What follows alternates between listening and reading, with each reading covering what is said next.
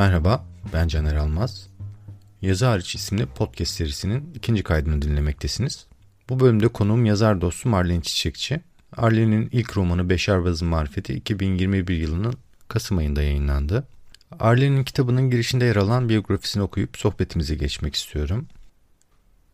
23 Ocak 1981 tarihinde İstanbul'da doğdu. Feriköy İlköğretim Okulu ve Pangaltı Ermeni Lisesi'ni bitirdikten sonra İstanbul Üniversitesi İletişim Fakültesi Radyo TV Sinema bölümünden mezun oldu. 8 yıl boyunca çeşitli TV ve prodüksiyon şirketlerinde kurgucu ve yönetmen yardımcısı olarak çalıştı. 2008 yılında Microsoft ile başlayan bilişim teknolojileri sektöründeki kariyeri ise halen aynı firmada Orta Doğu ve Afrika bölgesi bulut pazarlama göreviyle devam etmektedir. Merhaba Arlin, hoş geldin. Merhaba, hoş bulduk Caner. Başlamış olduğum podcast yazar için ilk konusun. İlk yayını seninle yapıyorum. Umarım ikimiz için de keyifli bir yayın olur, dinleyenler için de. Çok teşekkür ederim bu ilk yayında beni ağırladığın için, düşündüğün için. Bu arada biz çok uzun süredir de tanışmıyoruz.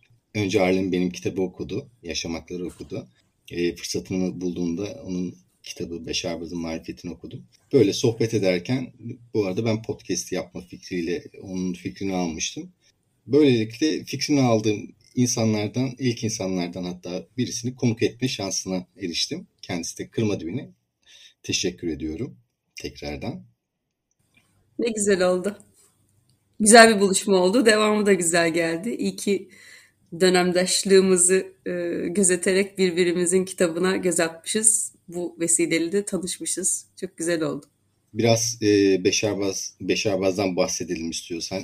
Fikrini sorayım sana. Bu fikir sende nasıl yeşerdi? Beşerbaz'ın marifetini yazmalıyım dediğin zaman nasıl bir zamandı? Nasıl bir zeminde bunu yazmaya karar verdin? Ee, Beşerbaz adı, adı Beşerbaz'ın marifeti baya baya sonra çıktı. Yani kitabın oluşma süreci başlangıcından işte yayınlanmasına kadar yaklaşık bir dört yıl kadar sürdü. Yazılma süreci bir buçuk yıl sürdü ama işte düzeltmeleri, yayında problemler, pandemi girmesi araya vesaire derken dört yılı buldu. Ama bu pandemi vesaire bekleme süresinde de değişmeye, dönüşmeye devam etti. En sonunda da daha çıkmadan herhalde bir bir 5-6 ay önce de ismini, son ismini koymuş oldum Beşerbaz'ın marifeti diye. Beşerbaz lafı bile yoktu kitabın içinde yazdığımda. O yüzden hani Beşerbaz nasıl oluştu deyince ona cevap verme gereği duydum. Beşerbaz sonradan oluştu ama e, asıl metin öykü şöyle oluştu. Bir soruyla oluştu. Mario Levy'nin yazı atölyesine gidiyordum. Genelde yazı atölyeleri için işte bir şey yaramaz vesaire hani derlerdi. İşte için, insanın içinde yoksa yazamaz falan. Tamam yazamaz evet de ama bir yönerge verebiliyor. Bana verdi en azından. Orada hani nasıl yazmam gerektiğini söylemiyorlar ama en azından yazdığına karşılık bulabildiğim bir platform olduğu için aa yazabiliyorum deyip bir ivme kazandırabiliyor. Benim için öyle oldu. Orada Mario Hoca bir hepimize yazı ödevleri veriyordu. Yaklaşık bir buçuk yıl kadar gittim galiba. Şey demişti, sarı ile ilgili bir, bir şey yazın dedi. Hani sarı, başka bir konu yok. Sarı size ne çağrıştırıyorsa. Bana işte Van Gogh'u çağrıştırdı. Van Gogh'un sarı evini düşündüm sonra. Sarı evini düşünürken o sarı evi de bir sarıya boyayan boyacı olduğunu düşündüm. Van Gogh yani gerçek evi sarıya boyayan. Aa o kimdir falan. Aslında kimse o hayali karakterin hikayesini yazmak istedim. Derken o karakter sanki Türkiye'de yaşayan bir kıza bana daha doğrusu mektup yazıyor oldu. Sonra ben değiştim Betül'e evrilen bir karakter oldu. Sonra ipin ucunu kaçırdım. Olaylar nasıl buralara geldi ne oldu bilmiyorum. Aldı yürüdü. Hocaya da okuduğumda işte ilk mektubu yazmıştım. Sanki dedi bir roman gibi geliyor kulağa dedi. Hoca en böyle İstanbullu şeyiyle, tarzıyla, edasıyla, İstanbullu beyefendi edasıyla. Hoca öyle deyince de ben de hocam öyle mi diyorsunuz roman mı olur bundan diye o gazla yazmaya devam ettim. Hakikaten ipin ucu kaçtı bir süre sonra ve ben de hani sonunu merak ettiğim için yazmaya başladım. Beşerbaz öyle doğdu diyebilirim. Ne kadar bir süre içerisinde tamamladın yazma sürecini? Bir buçuk yılda tamamladım. Yani bir buçuk yılda ana çatı bitti. Ama yani o kadar acemiydim ki yazarken daha önce bir öykü, şiir yani şiir falan hani yazmışlığım vardı da hep böyle çok insan içine çıkılabilecek metinler değildi onlar. ya pasımı daha atamamıştım. Bunu yazarken de yani yani şeyi hissediyorum. Güzel bir şeyler yazıyorum. Yani var bir şey içeride çıkıyor ama bir yandan da şey çapaklı bir eserdi. Yani çapakları çok fazlaydı. Acemilik kokuyordu. Yani onu ben kendim okurken de ikinci, üçüncü okumalarımda hissediyordum ama bilmiyorum da nasıl atılacağını.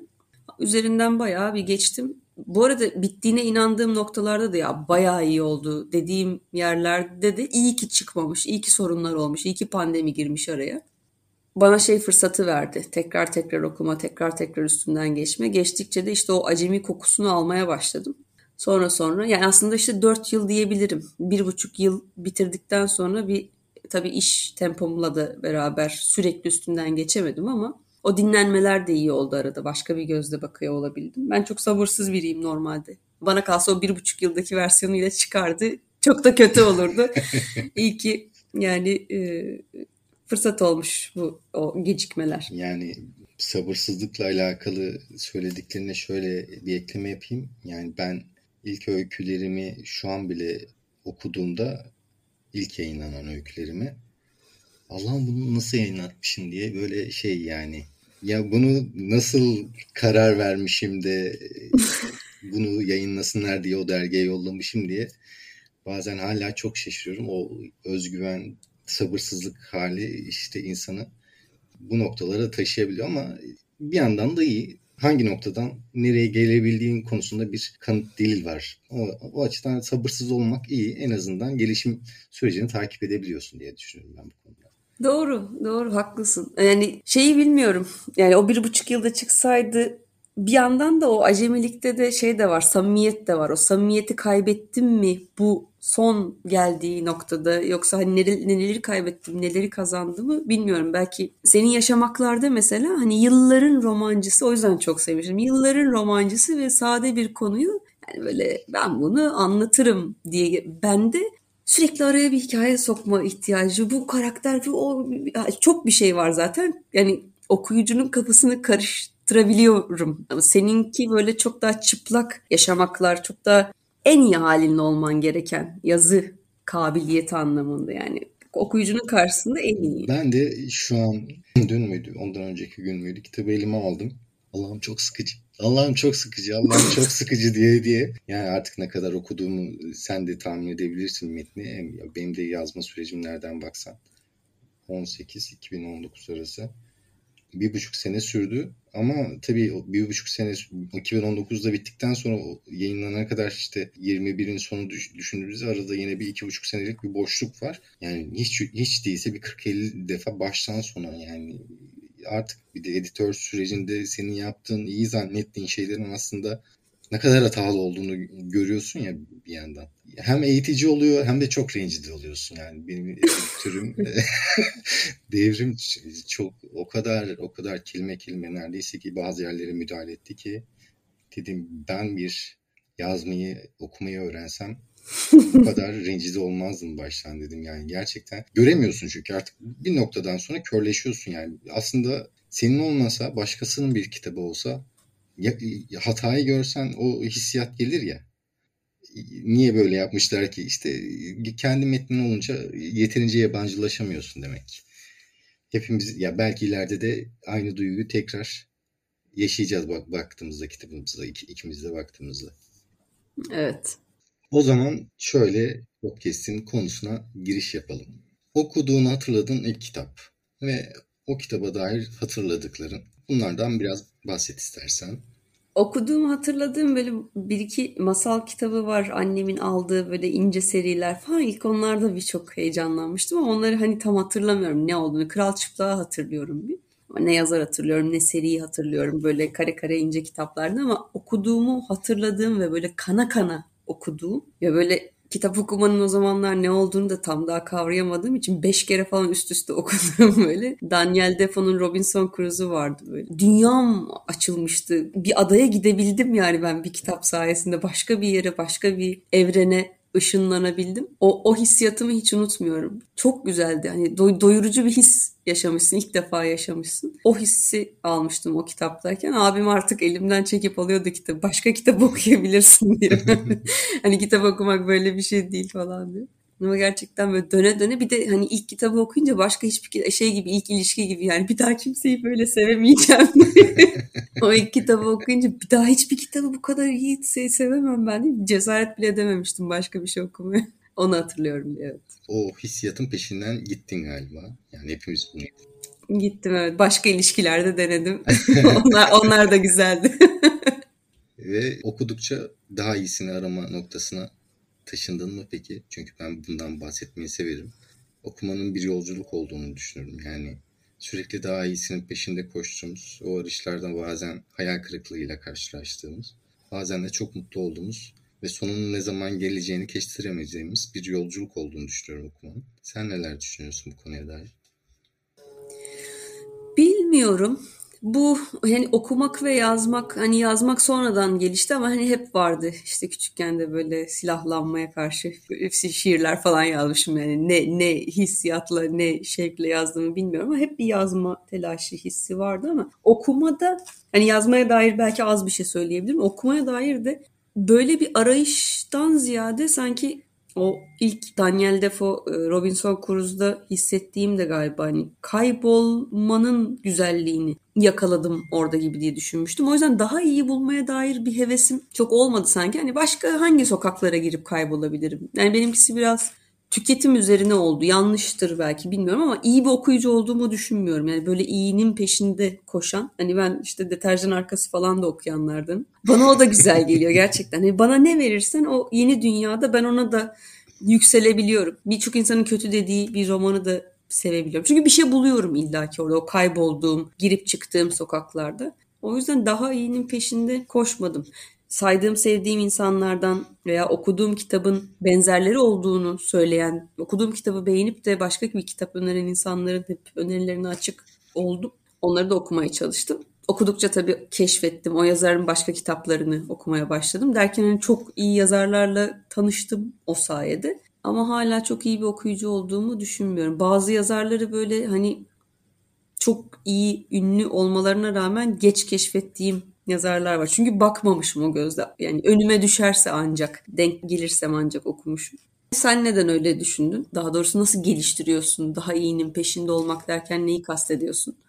Kurmacanın hep peşinde hepimiz dolaşıyoruz. İyiden kastımızda çok satması yahut bize önerenlerin samimiyeti. Bu bir arayışsa çok az bizi bu arayışlarda bir sonuca e, götürecek yol göstericimiz var. Okuduklarımız sana iyi gelebilir, bana iyi gelmeyebilir ki bunu da çok tartışması döner zaten. İşte Orhan Pamuk'u savunanlar ve savunmayanlar olarak toplumumuz ikiye ayrılmış durumdayken bunun siyasi bir zeminde olsa da ne zaman bir kitap yazsa aslında iyi bir roman okuma derdinde olanlarla o metnin okuyayım ve o metnin kötü olduğunu gösterebileyimler yarışırlar aslında. Bunun arkasında hem bir kıskanma olduğunu düşünüyorum. Çünkü bu ülkede kolay elde edilebilecek bir başarı değil. Orhan Pamuk'un iyi yazmasının yani kendi yazar serüveninde şu anki noktaya gelmesinin temelinde çok radikal bir karar almışlığı var. Diyor ya ben 22 yaşında üniversiteyi bıraktım ve yazar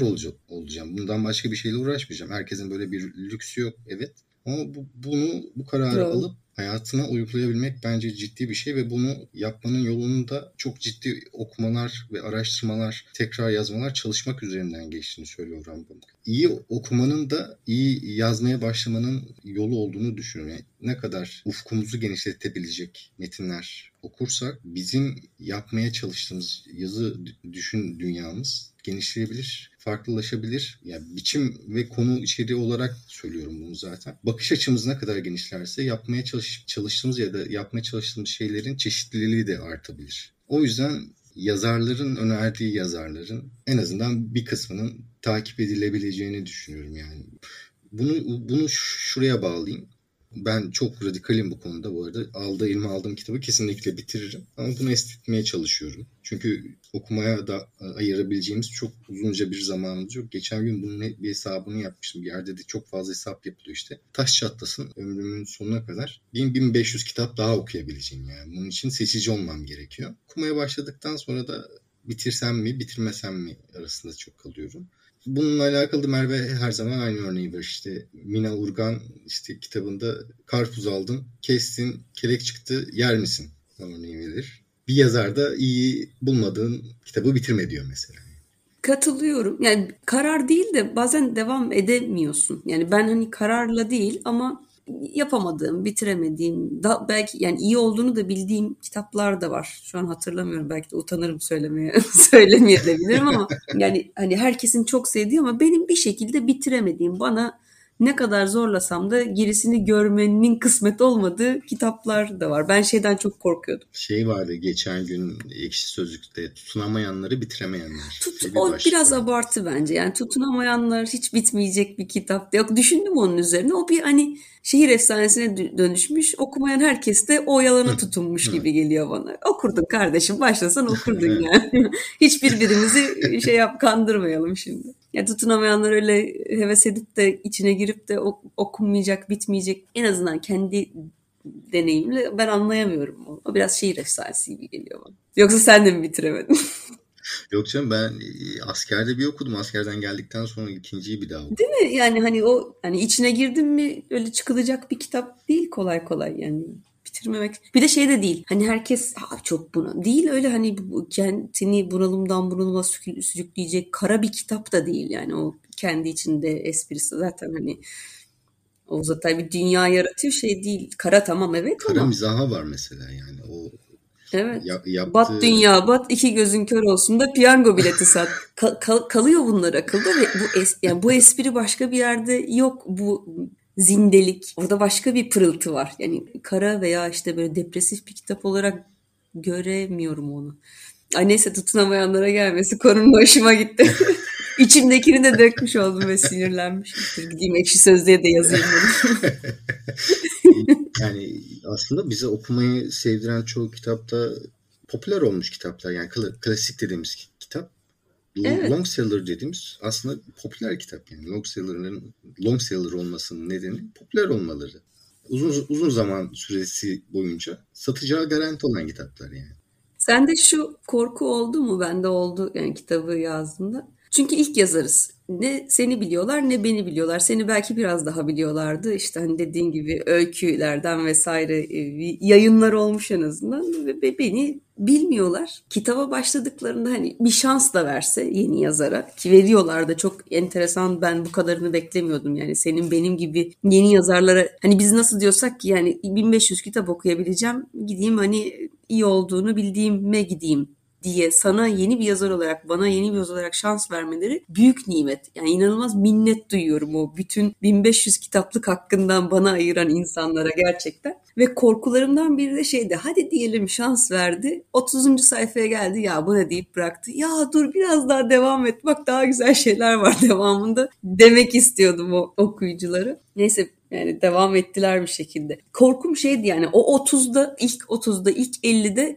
yakalayamamak ve hani vaadimi söyleyememek yani sonradan açıldı açılıyor kitap gibi geliyordu bana çünkü. O yüzden böyle bütün kurşunumu başta kullanmaya dair böyle şeyler, stratejiler geliştirmeye çalıştım ama olmadı. Ya bu arada e, etkileyici bir girişim var yani ben. Bilmiyordum işte onu. Sanki bana böyle sonu daha iyi iyiymiş gibi geliyordu. Ya ne olur sonunu okuyayım bitirmeden falan diye. Öyle demedim de demek istedim. ben de yani şeyi üzerine de düşünüyorum. Kitabın ilk cümlesi ve son cümlesi önemliymiş gibi geliyor bana. Okuduğum yazarlarda da buna dikkat ediyorum genelde yani nasıl cümle kitap açılışı yaptıklarına ve bunun üzerine çalışıyorum. Özen gösteriyorum en azından iyi bir başlangıcın okurun okuması hissiyatına pozitif bir etki vereceğini düşünüyorum yani. Hepimiz için geçerli. Yani kitap nasıl başlar yahut arka kapağında ne yazıyor, nasıl anlatmışlar diye Tabii. bakıyoruz yani. Sen ne düşünüyorsun kitabın açılışıyla alakalı? Hem kendi kitabın hem de genel olarak kitabı okumaya başladığında buna özen gösterirsin ya da dikkat eder misin diyeyim ederim. Hatta yani kitapçıdan kitap seçerken ki çok demiştim ya hani iyinin peşinde değil de keşfetmenin peşindeydim. O keşfetmede de tabii iyiyi yakalamak var ama yeni bir yazar keşfettiğimde biri önermeden böyle hasbel kadar raftan çekip aldığımda ben keşfetmişsem daha da mutlu oluyorum. Yani böyle o tesadüfi karşılaşma daha da hoşuma gidiyor. O tesadüfi karşılaşmada tabii ki yine de kriterler gözetiyorsun. Yayın evi olabiliyor bu bazen. Bildiğimiz, sevdiğimiz, kalitesine güvendiğimiz, elinden çıkacak işin kötü olmadığını kabul ettiğimiz yayın evleri olabiliyor. Basıyorsa nedeni var diyen dediğimiz. Aynen evet yani bu senin kitabı mesela yani Everest'ten çıkmış olması zaten şey diyorsun ki yani Everest buna yürü ya kulum demişse vardır bir hikmeti.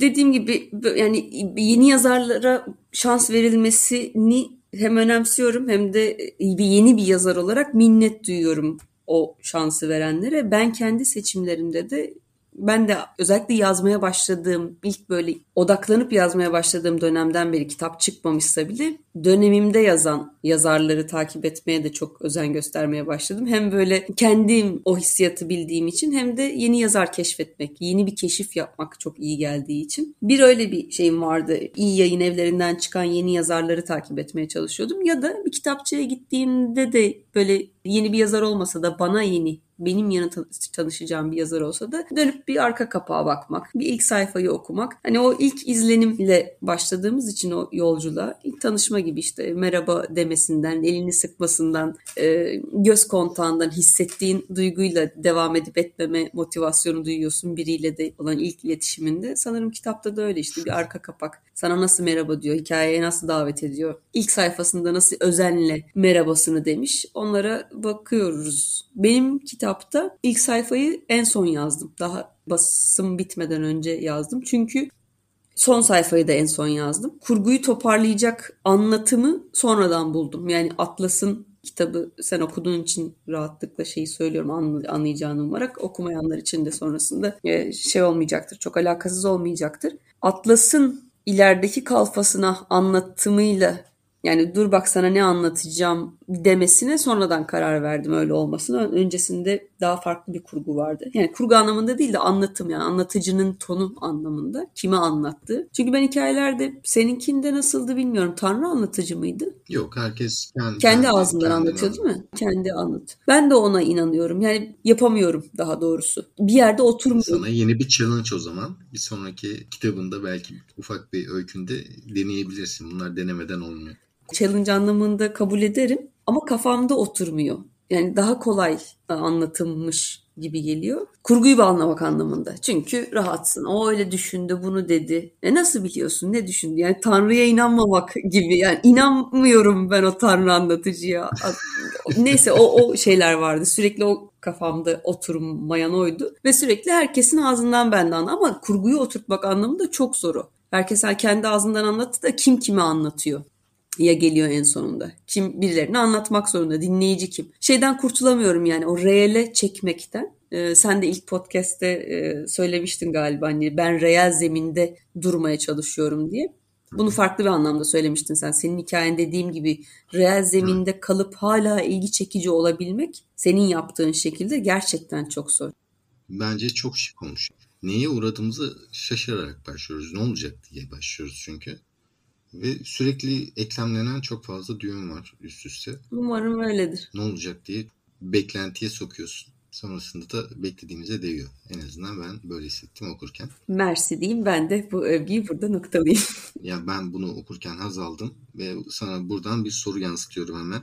Okurken aldığın hazı nasıl tanımlarsın? Yani ok- okumanın sana yaşattığı şeyi, o duyguyu nasıl anlatmak istersin? Bunun daha sonrasında da yazmayla yazarken hissettiklerinle bir kıyasını istesem senden çok zor bir sorum olur. Olmaz düşündüm. Hatta senin ilk e, yayını dinlerken de senin sorgulamaların üzerinden ben de kendi sorgulamamı düşündüm.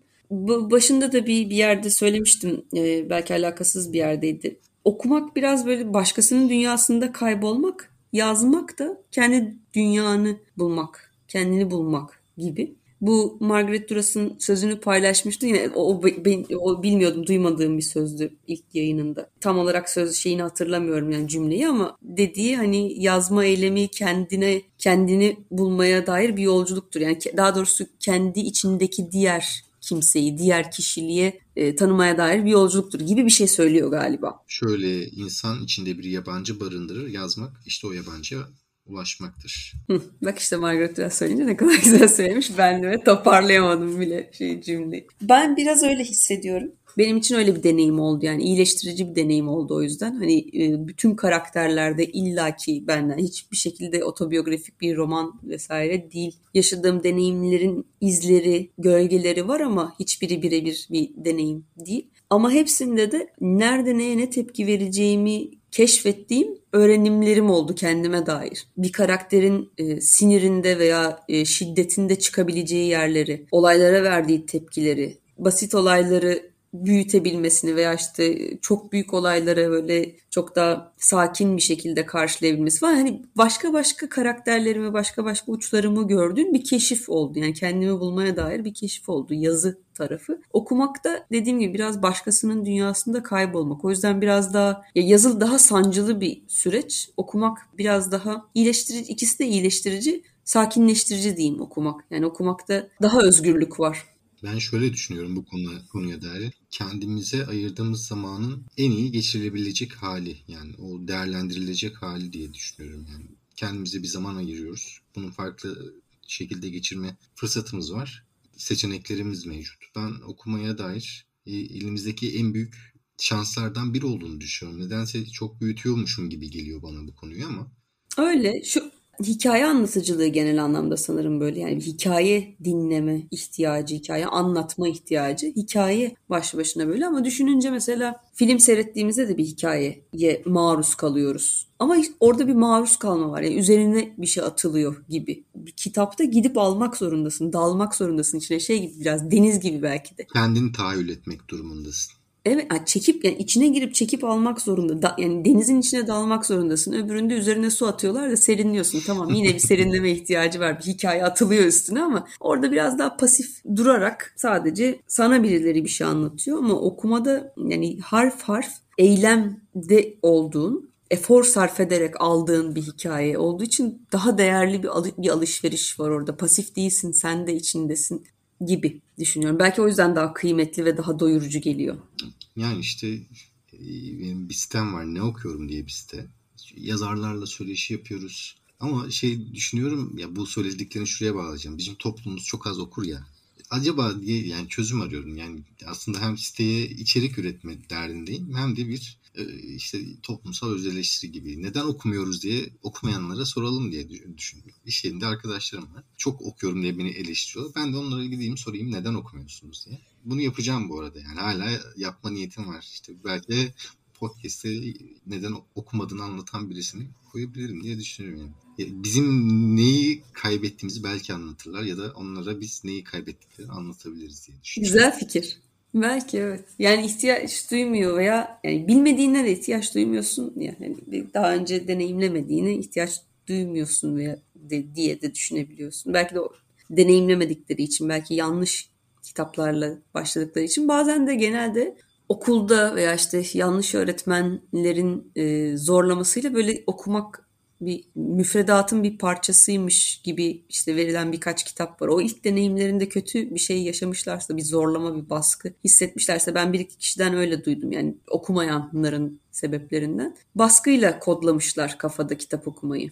Birilerinin yap dediği. Hmm. Bu konuyla alakalı Ayfer Tunç'un işte sosyal medyada dolanan okul müfredatının evet. nasıl olacağına dair bir güzel tespitleri vardı Ayfer Tunç orada şeyi de çok güzel söylüyor. Merak uyandırmak zorundasın önce. Yani bir konuyu öğrenmesini istiyorsan. Yani önce merak olmalı. Merak uyandırdıktan sonra zaten çocuk veya yetişkin de olabilir bu öğrenme deneyimi sonuçta bitmeyen bir deneyim bitmeyen bir süreç. Zaten gidip alacaktır onu. O kitapta da öyle. İlk böyle o, o tadı bir alsa de, zaten devamını, o açlığı, o e, yoğunluğu tekrar isteyecektir. Benim Robinson Crusoe'da yakaladığım gibi. Biz böyle çok okuyan, çok kültürlü bir aile değildik ama evde kitaplar vardı. Yani herkesin böyle ya bu neymiş deyip bakacağı, o onun çok etkisi olmuştu. Yani öz, özgür bir alan. Orada kitaplar var. Ben o yüzden Freud'la falan başlamıştım. Çok yanlış kitaplarını birilerine verir misin? Veririm. Hiç öyle kitap saklama şeyim yok. Yani kitaplığımdaki kitapların çoğu okumadığım kitaplar.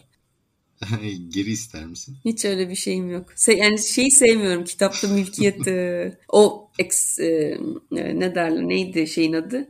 Ex Libris vardır ya mühürler kitap hmm. E, işte evet. bir arkadaşım bana hediye etmişti hani kitaplarıma yapayım diye sonra yani kendi kitabıma yaptım hani öyle imzanın bir parçası olarak ilk e, kitaplarda sağ olsun tatlı bir hediyeydi ama şeyi sevmiyorum yani kendi kitaplığıma mülkiyet koymayı sevmiyorum kitabı veririm istemem de geri verme de derim yani verdiğim kişiye. O yüzden ben kesinlikle bu noktaya gelemem galiba ya. 10 sene öncesinden verdiğim ama geri istemediğim bana da gelmemiş kitapların burada şey liste açıyormuşum değil mi? Tek tek. O yüzden yapıyormuş podcast. Getirin. Yok ama ben yani... Ahmet Turga Kim, kimse artık o. Yani Ayşe Fatma. Şu kitapları getiriniz diye yani kitap konusunda özellikle biraz mülkiyetçiyim. Neden? Paylaşmayı severim ama ta takip şey çünkü ben birisine kitap fark ettiğim şey çok sevdiğim kitabı kitapları ya hediye ederim, alır hediye ederim ya da bende varsa veririm, oku ama bana geri getir derim yani. Çünkü o, o kitabı sevmişim ve tekrar dönüp bakmak isterim. Ve alan kişi de bunu bilir genelde ki herkese kitap vermem. Dönüp bakma evet. Ya bu şey gibi yani benim de gardırobumda işte atıyorum 10 kıyafet varsa biliyorum ki o 3 tanesini yılda bir kere giyeceğim ya da giymeyeceğim. Yani ben orada tutacağım ama birisi nasiplensin dediğin de, demek gibi. Yani kitap da öyle. Ben onu 10 yıl sonra tekrar bir dönüp bakacağım bir sayfa diye niye bende dursun o gidip başkasını sevindirsin hissiyatı var. Yani çok böyle hani melekmiş gibi e, o, o noktadan söylemiyorum ama hani önemsemiyorum galiba şeyi tutmayı elimde. Çünkü hakikaten 10 yıl sonra belki dönüp bakacağım, belki bakmayacağım. O ihtimali böyle yani bunu e, böyle söylüyorum da ben işte hakikaten kitabı çizmeye bile pek yeltenmem. Kitabı sevdiklerimi de tutarım yani. Ama sorsan kaç kere dönüp bakıyorsun dediğin gibi çok nadirdir. Ya bir yazı yazacaksam oraya atıfta bulunacaksam tekrar hatırlamak için ama işte ne kadar sıklıkla olabilir ki bunu düşüneceğim yani bu konuda öz eleştiri. Bir de yer de yok. Yer evet ne yapacaksın bir yerden sonra? abim mobilya dekorasyoncu. Benim bütün kitaplıklarımı abim yaptı. İki evlendiğimiz... Aa ne güzel. Işte, evet, tamam o zaman. Çünkü o da komple kitap olunca çünkü onda da çok kitap var. Ben de anca sığdık. Hatta sığmadık yani. Yaptığının bir yarısına kadar daha ihtiyacımız var ama ya Merve benim kadar tutucu değil. O çok eksiltir. Benden habersiz eksiltir hatta yani. Merve benden. öyle öyle yani değişiyoruz dönüşüyoruz diyorum ya işte belki ileride bu noktada da düşüncelerim değişecek. Evet o da değişebilir. Ben de böyle canavara dönüşüyormuşum? Hiçbir kitabımı vermem diye. E, o zaman şöyle sorayım sana. İyi geldiğini hissettiğimiz kitaplar olur hepimiz. Saysak 3-5 çıkartırız herhalde. İyi ki okumuş de, okumuşum dediğin kitap hangisi ve sana bunu o kitaptaki ne hissettiriyor?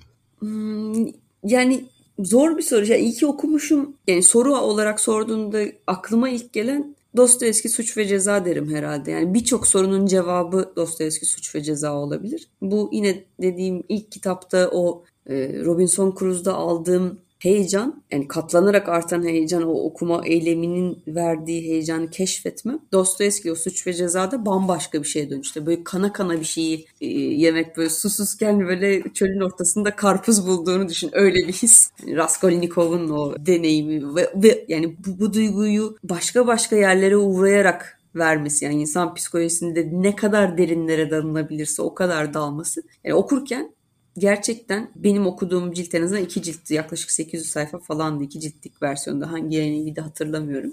Ama şeyi hissetmiştim yani bir yaklaşık iki günde 48 saatte falan okudum galiba ya da işte belki üç günde hatırlamıyorum. Yemedim, içmedim, uyumadım aralarda. Yani sadece böyle hani kendimi ayakta tutmak için şey yap. Bir de arkada Cahit Berkay'ın Hülya diye bir enstrümantal şeyi vardı, şarkısı vardı. Kasette onu kaydetmiştim. Arka arkaya böyle looplamıştım eski manuel yöntemle. O çalıyor sürekli. Tamamen şey başka bir kafaya geçmişim. Böyle ayin gibiydi gerçekten. İyi ki okudum dediğim kitap o çünkü yine hani okumanın çok lezzetli olduğunu hatırlatan ve o ihtiyacı ayakta tutan bir kitaptı. Ona izin veren bir kitaptı. Yani beni çekti aldı içine bir daha da bırakmadı. Yani böyle hakikaten şurandan boy, boynundan tutup hikayenin içine çekiyor gibi. Farklı bir deneyimdi.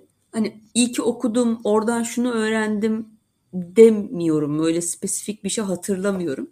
yani hatırlamıyorum değil yani hikaye, hikaye hatırlıyorum ama şeyi hatırlamıyorum. Yani şuydu beni işte Raskolnikov'un psikolojisinde bana şunu verdi kitap diyebileceğim bir şey yok net olarak ama genel hissiyat anlamında onu diyebilirim. Vedat Türkali'nin bütün kitaplarını diyebilirim. Aa bir de evet iyi ki okudum dediğimde aklıma gelen kitaplardan bir tanesi Latife Tekin Sevgili Arsız Ölüm. Bilmiyorum okudun mu? O da böyle hani ba- başka bir kafa, başka bir yer. Yani Latife Tekin mesela e, ritmi olan, ritim var mesela. Yani en net ritim gördüğüm kitaplardan biri. Ritim var. Ritim deyince geçen gün bu konuyla alakalı bir şey okuyordum.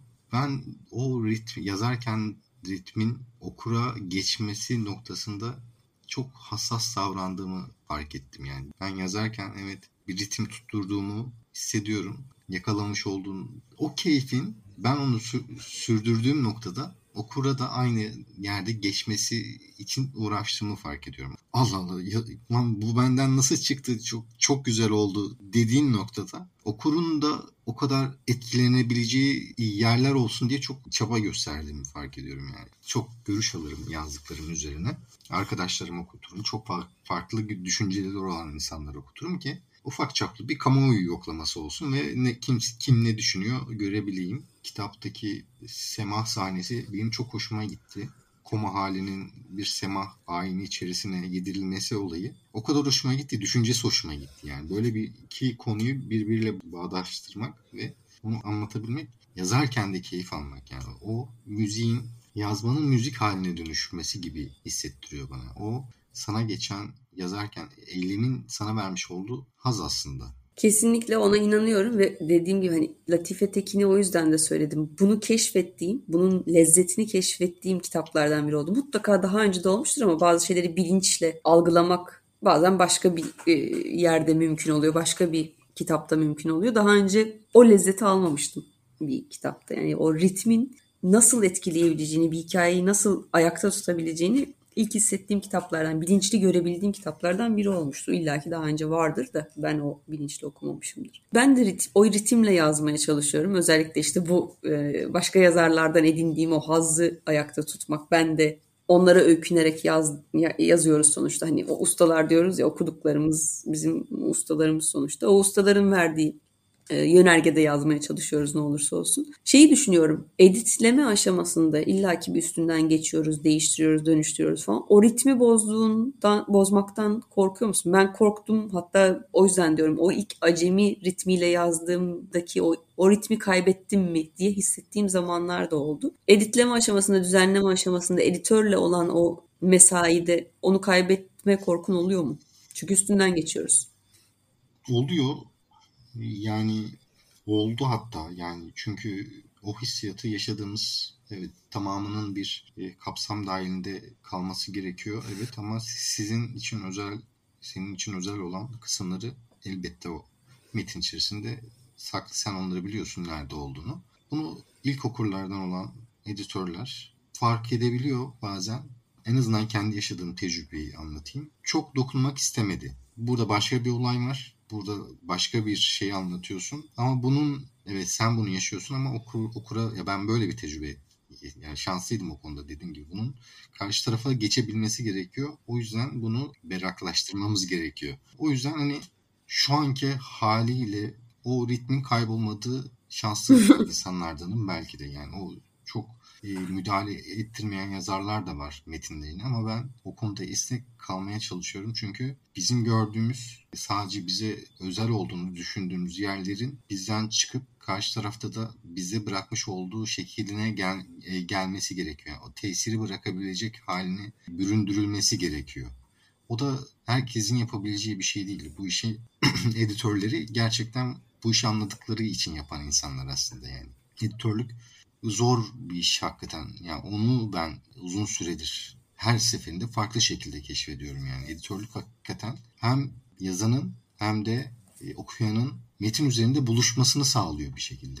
Ne yazardan eksiltiyor ne de okurdan çalıyor. Ona katılıyorum. Yani iyi editörün bunu yapması gerektiğini düşünüyorum galiba. Ne yazarı yontacak ne okuldan çalacak. Ben ama yani ona katılıyorum. İyi editör de olsa hiç editör olmadığı senaryoda hani diyorsun ya 40-50 kere okudum diye. Ben de aynı şekilde her okuduğumda da bir şey keşfedip düzeltiyorsun işte o ritmi bazen devrik cümlelerle yakalıyorsun. O devrik cümleler bazen karşı tarafa yani kendi hatalarını gördüğünde de belki o hata da değil ama ilk yazarken o hisle yazmışsın ama ikinci okuduğunda öyleymiş gibi geliyor. Yani oralarda neyin hata, neyin o ilk ritmin ritmi olduğunu çünkü bazen ortasından okuyup bir yerleri düzeltiyorum. Başından o ritmi ikinci okuyuşumda kaçırmış olabiliyorum. Yani oralara çok emin olun. Çünkü yaklaşık işte 200 sayfalık metinler ikimizinki de. Bir yerden sonra böyle elle tutulamayacak ama bir yandan da elle tutulup taşıman gereken bir jöle gibi, devasa bir jöle gibi öyle hani sallana sallana gidiyorsun. O stresi anlıyorum yani. kontrol edilemez bir şeye dönüşüyor. 200 sayfa şey var hani bir, bir yeri değiştirdiğinde öbür tarafın çatlamaması lazım. Gerçekten onun e, kontrolü zor bir hale geliyor bir yerden sonra. Yani ben hata kalmasını da istedim açıkçası. Hata olabilir çünkü ben hmm. bu konuda şey düşünüyorum. Bu arada doğal olarak yazmaya da kaydık. Yani iyi de oldu. Yazma eylemine dair konuşuyoruz. Ya ben hep amatör kalmayı tercih ediyorum açıkçası yani. bu işi sürdürdüğüm müddetçe de hepimiz insanız. Hepimiz hatalar yapıyoruz. Bir metin yapıyorum evet mükemmel olması için uğraşıyorum ama bilinçli olarak içinde hatada bırakmaya çalışıyorum. Hepimiz insanız, mükemmel varlıklar değiliz. Yazmaya çalıştığımız karakterlerin de mükemmel olmaları için uğraşmıyorum. İlla bir kurgularken içlerinde hata payının olmasına gayret gösteriyorum. Çünkü karşı tarafa bu hissiyatın bir şekilde geçecekse o hatayla beraber geçmesi gerektiğini bu benim kendi içimde kendi başıma düşündüğüm bir şey. Öyle olsun ben bu amatörlük olarak da gör, görülürse görülsün bunun kendi için, evet, içinde o, halletmiş o, o barışmayı sağladıktan sonra hani bu, bu bunun benim için anlamı var. Karşı tarafa böyle geçsin dediğimiz şeyler var. Benim de mesela hani isim seçerken bile yani bu karakterin ismi bu olsun. Biliyorum uymuyor ama bu olsun diye. Çünkü kafanda atıyorum işte bir birisi vardır. Birine bir e, kendince bir selam veriyorsundur kendi içerisinde. Onlara katılıyorum. Biraz o özgürlüğün sağlanması lazım. Yazma eyleminden hani konuşuyoruz. O ona nasıl baktığımı da e, belki ifade etmiş olurum bu söyleyeceğimle. Yani boş bir sayfa açıp sana istediğini istediğin gibi oldurma imkanı sağlıyor. Bunu başka bir yerde daha sö- söylemiştim belki bir yazılı bir röportajlarda. Değiştirme dönüş dönüştürme imkanı veriyor. Atıyorum işte zanaat ve sanat anlamında benim kendi görüşümü ortaya koyduğum bir şey vardı. Yanlış bakarsan yani bir sürü onun yanlış olduğunu işte ilk editörle konuşmamızda da çok da yılların tecrübeli bir editörüdür. Çok etkileri oldu metne. İlk okuyan Çiğdem Uğurlu ilk, ilk editör. O şey demişti yani zanaatla sanatın ama bak şöyle bir ayrımı var diye. Dedim olsun. O, o yani o benim çocuksu argümanım oradaki ve o öyle kalsın istiyorum. Birisi diyor ki yani saçma tam sanatla sanatın tabii ki ayrımı belli. Yo ben onu o saflıkla görmek istiyorum. Onu mesela tuttum öyle ve değiştirmedik. O da hani dedi ki tamam hani bu bu benim çocuksu argümanım. Doğru olmak zorunda değil gibi. Dediğine katılıyorum yani. Anladım.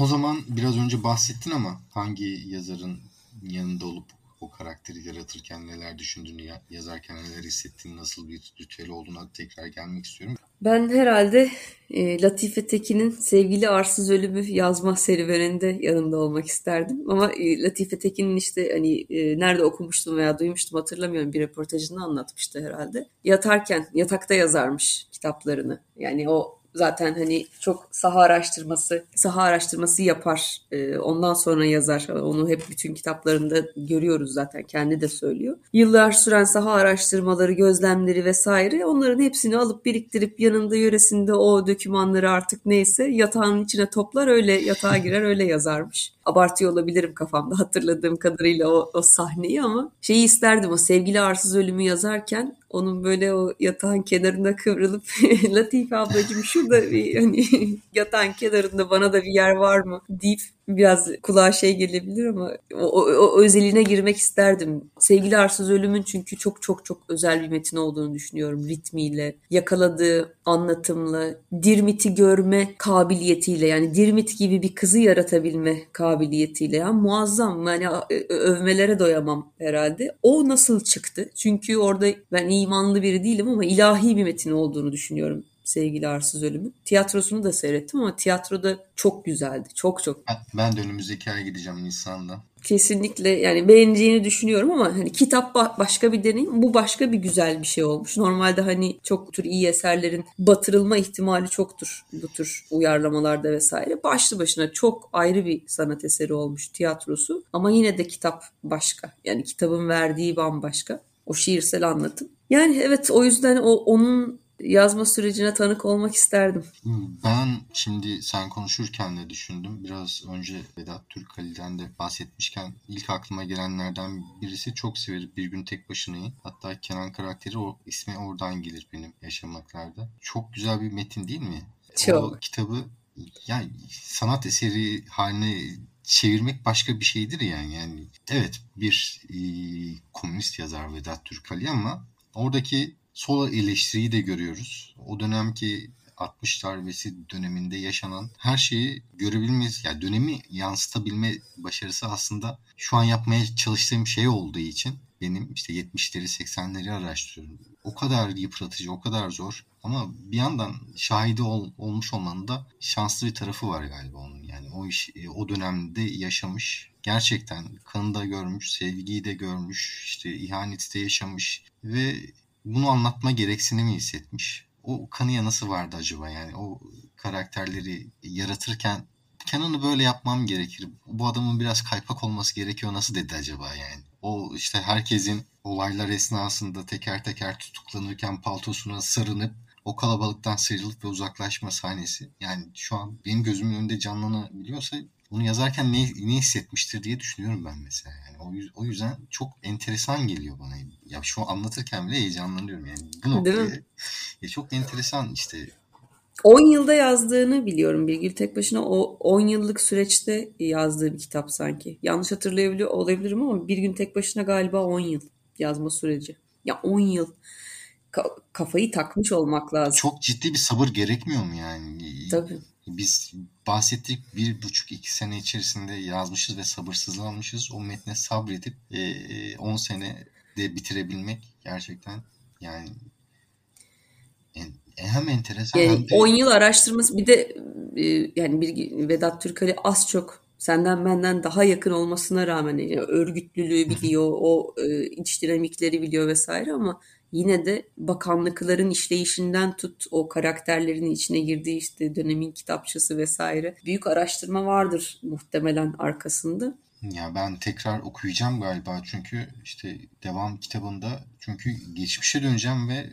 şahit olmadım. O duyguyu geçirebilmem için karakterleri baştan yaratabilmem için ki bu zor bir şey yani karakter yaratmak. Onu baştan aşağı bir insanmış haline getirebilmek ve okura bu halini e, sunabilmek gerçekten zor bir iş. Bunu sen de yaşamışsındır. Hem yıpratıcı ama bir yandan da keyifli galiba. Sen ne düşünüyorsun? Karakter yarat, yaratırken nelere dikkat ediyorsun? Eğleniyor musun?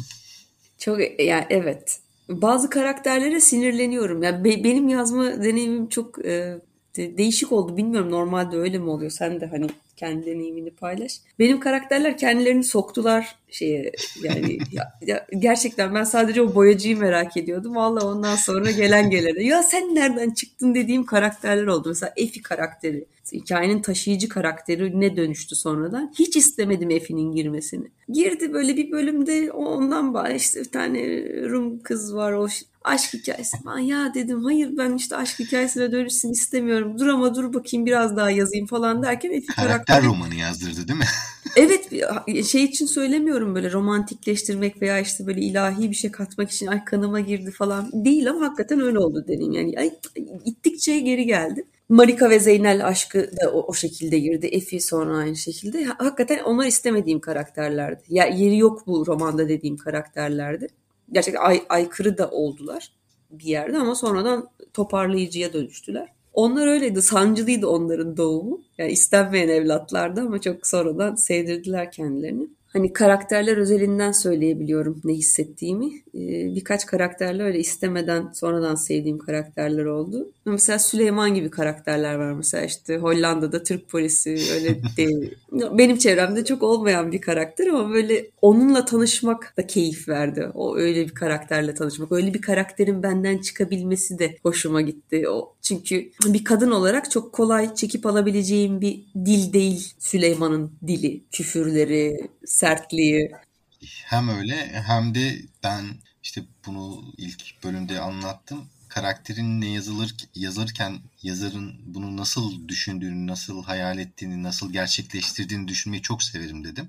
Süleyman karakter öyle bir karakter yani. Çünkü çok öyle bir noktada e, metnin içerisinde beliriyor ki hem kitapta bir ayrım noktasına geliyorsun hem de dilin çok dışına çıkıyor ve o tezatlığın içerisinde ben gerçeğim diye bağırıyor aslında yani. Aslında kolay bir şey değil yaptığın. Aşırıya da kaçmaman bence yerinde olmuş. O karakter tam oturmuş diyebileceğim bir noktada bence. Ben böyle düşünüyorum. Okurken de böyle düşündüm yani. Evet. Yani metni başka bir yere çekti ama e, eğer öyle bir karakterse karakterin bunu yapması gerekiyordu zaten. Sevindim. Biraz böyle hani nevi şahsına münhasır dedikleri bir karakter oldu. Evet. Ya keyifli, çok keyifli. Yani yeni insan tanımak her zaman keyifli. Bir de yani kendi yarattığın evet değişik bir böyle biraz belki psikopatça bir keyif var orada bilmiyorum. Oturup böyle kendi yarattığın kuklayla sohbet etmek. Güzel yani. Senin senin karakterler de yaratılmamış da sanki varlar gibi. Yani o sen nasıl hissettin onlarda? Yani aslında... Zaten varlarmış gibi onlar. Da hani sen anlatmaya başlamışsın gibi. Yani o hissiyat veriyor. Kenan karakteri. Ya ben Kenan diye bahsediyorum. yani şey bunu da ilk bölümde anlatmışım. Çünkü bir süre onlarla düşünüyorsun. Onlar gibi düşünerek hareket etmeye çalışıyorsun. Çünkü onu yazman gerekiyor. Kenan olsa ne düşünürdü? Kenan olsa nasıl hareket ederdi? Ben, benim zorlandığım kısım Füsun'u yazarken de. Çünkü Füsun öyle enteresan bir karakter ki hem çok yırtıcı bir karakter ama bir yandan da çok kırılgan bir karakter ve annesiz babasız büyümüş olmanın tüm sıkıntılarını yaşamış. Karşısında da o kadar kör bir adam var ki ne yapsın yani? Ve bağışlayıcı. Hem öyle hem de şey ben kitabı okuyanlara ve bana ulaşanlara ilk sorduğum şeylerden biridir yani. En çok hangi karaktere sinir oldunuz diye sorarım yani.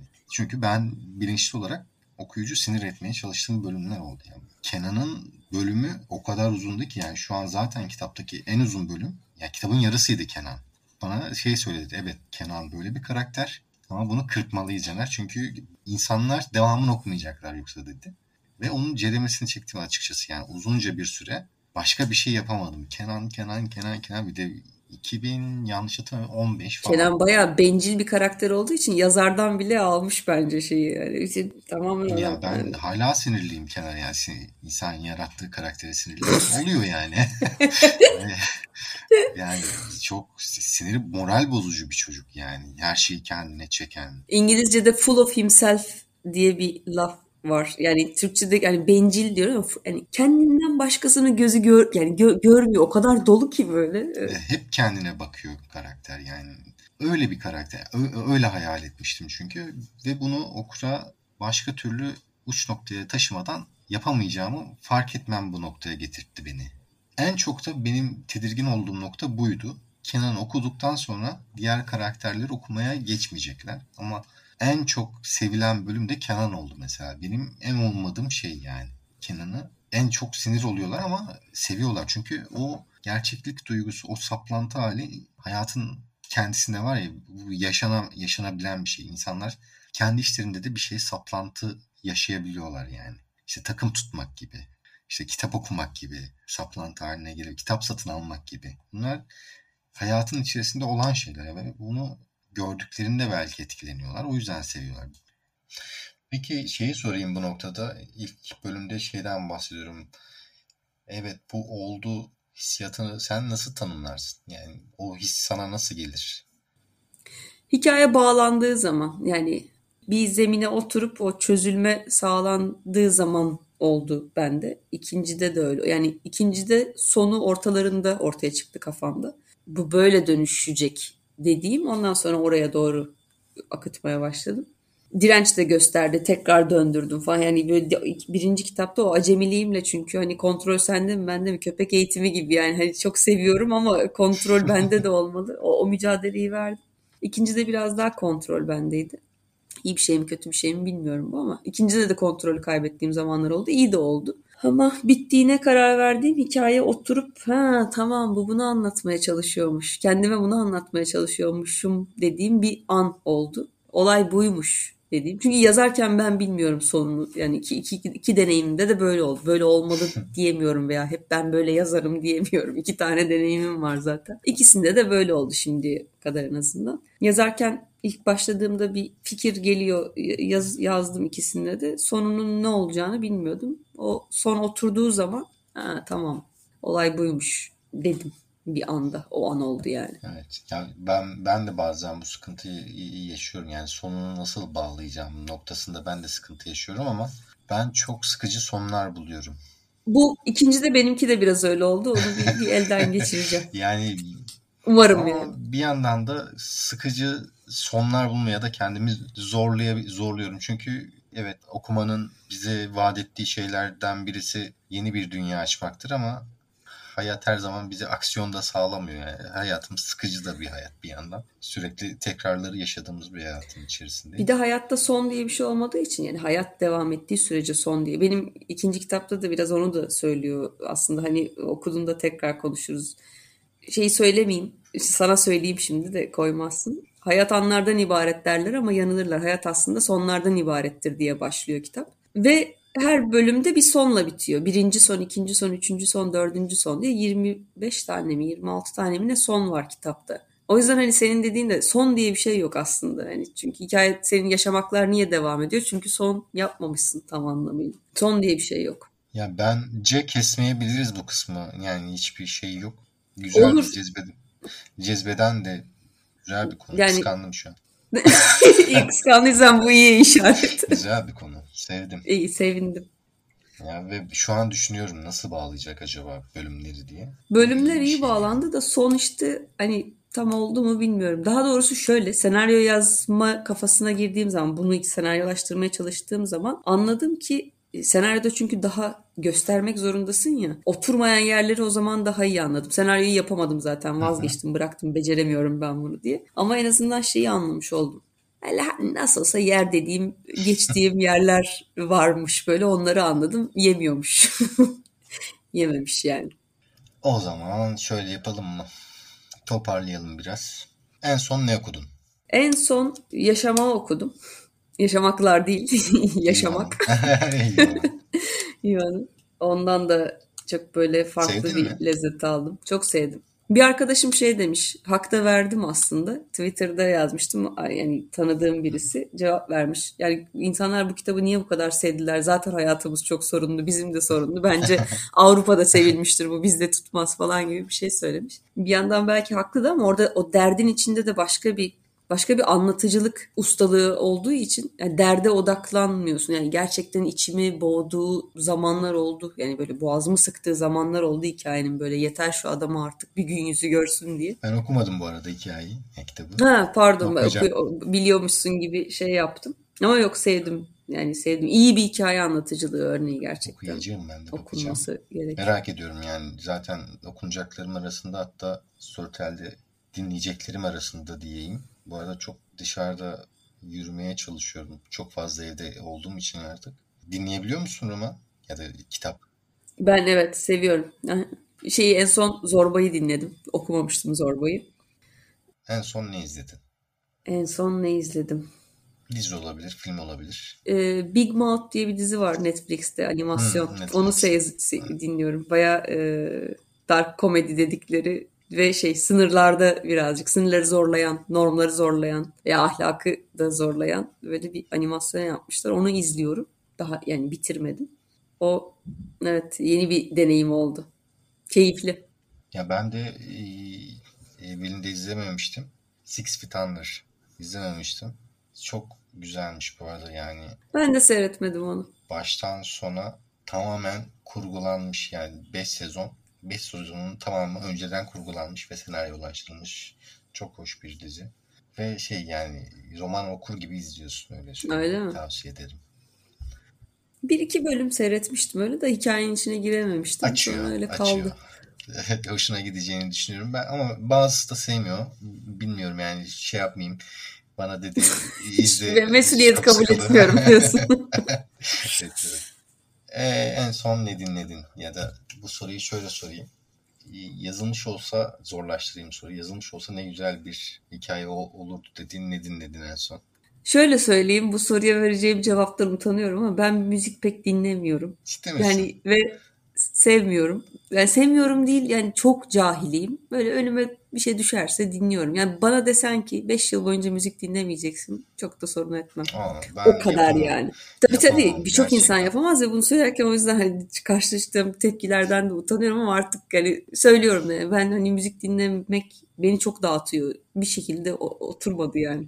Ben sana soru sorayım o zaman. Bu soru üzerine şey yapıyorum, soruyorum bunu insanlara. Senden üçünden birini alsalar, almak isteseler hangisini verirsin? Müzik, kitap, film. De diyecekler ki 3 yıl, 5 yıl boyunca bunlardan birini senden alıyoruz. Filmi verirsin. Ben müziği direkt veririm hiç. Diziler duruyor ama. Di, di, Hayır, diziler Yani duruyor. o form olarak düşün. Dizi film diyelim. İzlemek yani dinlemek ve e, okumak eylemlerinden birini alacaklar İzlemeyi eline. veriyorum. İzlemeyi verirsin yani. Ben müziği direkt hiç, hiç sorma direkt al falan derim yani. Yok ya ben çok zor. Ben yazarken de çok dinledim çünkü. Aksine benim kitapta görmüşsündür. Çok müzik de var yani hani. Ama onlar benim işte toplasan hayatım boyunca dinlediğim müzikler. Hepsinden bahsedeyim. Ya şaka bir yana bir- neredeyse. başka müzikten bahsedemiyorum. Neredeyse öyle yani. Kitabın hani kitapla dinlediğim müzikler de oldu ama nadir. Ya bana çok yazdırır ya. Ben sözlü değil de enstrümantal müzikten çok etkileniyorum. Ya bana düşüncelerimi çeşitlendiriyor. Öyle söyleyeyim yani. Bir playlist yaptım. O playlist üzerinden şu bölüm şu bölümdür, şu bölüm şu bölümdür şeklinde bir dağılım yapabilirim yani. Öyle bir çünkü Ben de bunu kıskandım şu an. Ya- Zorlayacağım kendimi. neyse bunun üzerine ayrıca sohbet ederiz. Bu konu çok geniş bir şey benim için yani. Ayrıca konuşur seni sıkarım bu konuda yani isteyen. Müzik konusunda evet sıkarsın muhtemelen. o zaman burada bırakıyorum. En son ne yazdın? En son ikinci kitabın sonunu yazdım. Yakın bir zamanda mı? Yakın zamanda bitti. 20 gün falan oldu herhalde. Hı, çok taze daha. O zaman çok değişecek. tabii Evet evet. Daha yani, yani bitti dediğime yeni oldu yani. Bitti konu dediğime. Ama en son onun sonunu yazdım. Sen ne yazdın en son? Ben mi? Ben en son ne yazdım biliyor musun? En son Merve'ye bir yılbaşı ajanda yılbaşında doğum gününde pardon doğum gününde bir hediye bu arada doğum günü Kasım ayındaydı. Geçen senenin Kasım'ında bir ajanda hazırladım. Kendim yaptım. Onun içerisine de bir hikaye yazdım. O yani en son. Ya ne tatlı. Ajandayı da hala basamadım. Bak Mart'tayız. Ve şu an duyuyor Basmam mı olabilir. gerek? Ha ben yazdım zaten. Tamam ya basılı Yazdım. olacak yani. Ajandanın içerisinde yani işte ajandada not tutmayı çok sever. İşte o yıl bu, bu yıl kullanabileceği bir aza- ajanda tasarlamıştım ama henüz daha bastıramadım yani ajanda. Artık ikinci doğ ikinci Kasım'a da yeni Kasım'a doğum gününe. Yeşilliğini yapabilirim belki. Öyle çok teşekkür ederim Arni. Çok keyif aldım. Ben çok teşekkür ederim. Ben de çok keyif aldım. Umarım e, çok dağıtmamışımdır konuyu. İkinci podcast'te. İlk konuğum keşke bu kızı almasaydım demiyorsundur umarım. Yo ben hiç öyle düşünmedim.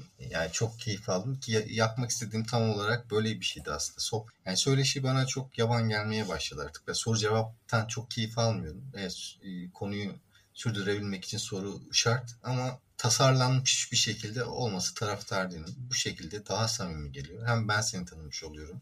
Hem sen beni tanımış oluyorsun. Hem de bunu dinleyim, dinleyecek olanlar bizi ve düşüncelerimizi tanımış olacaklar. Bence daha Evet. samimi bir format. Umarım öyle olur. Umarım yani o oturur da bir yerlere. Birlikte düşünmüş olduk. Aradık. Bul- bulduk cevaplar bilmiyorum ama bir şey. Ben keyif aldım. Çok teşekkür ederim. Ben de çok keyif aldım. Çok çok teşekkür ederim Caner. Umarım çok daha güzel bölümler de olur sonrasında. Teşekkür, Dinlemeye devam edeceğim. teşekkür ederim. Bunun kitapta iyi gidiyor zaten. Takip ediyorum. Darısı ikinci kitabın başına. Güzel hikayeler bekliyorum ben senden. Hep beraber. Umuyorum hep beraber. Sağ olasın. İkinci bölümün kaydını kapatırken ufak bir ricada bulunmak istiyorum.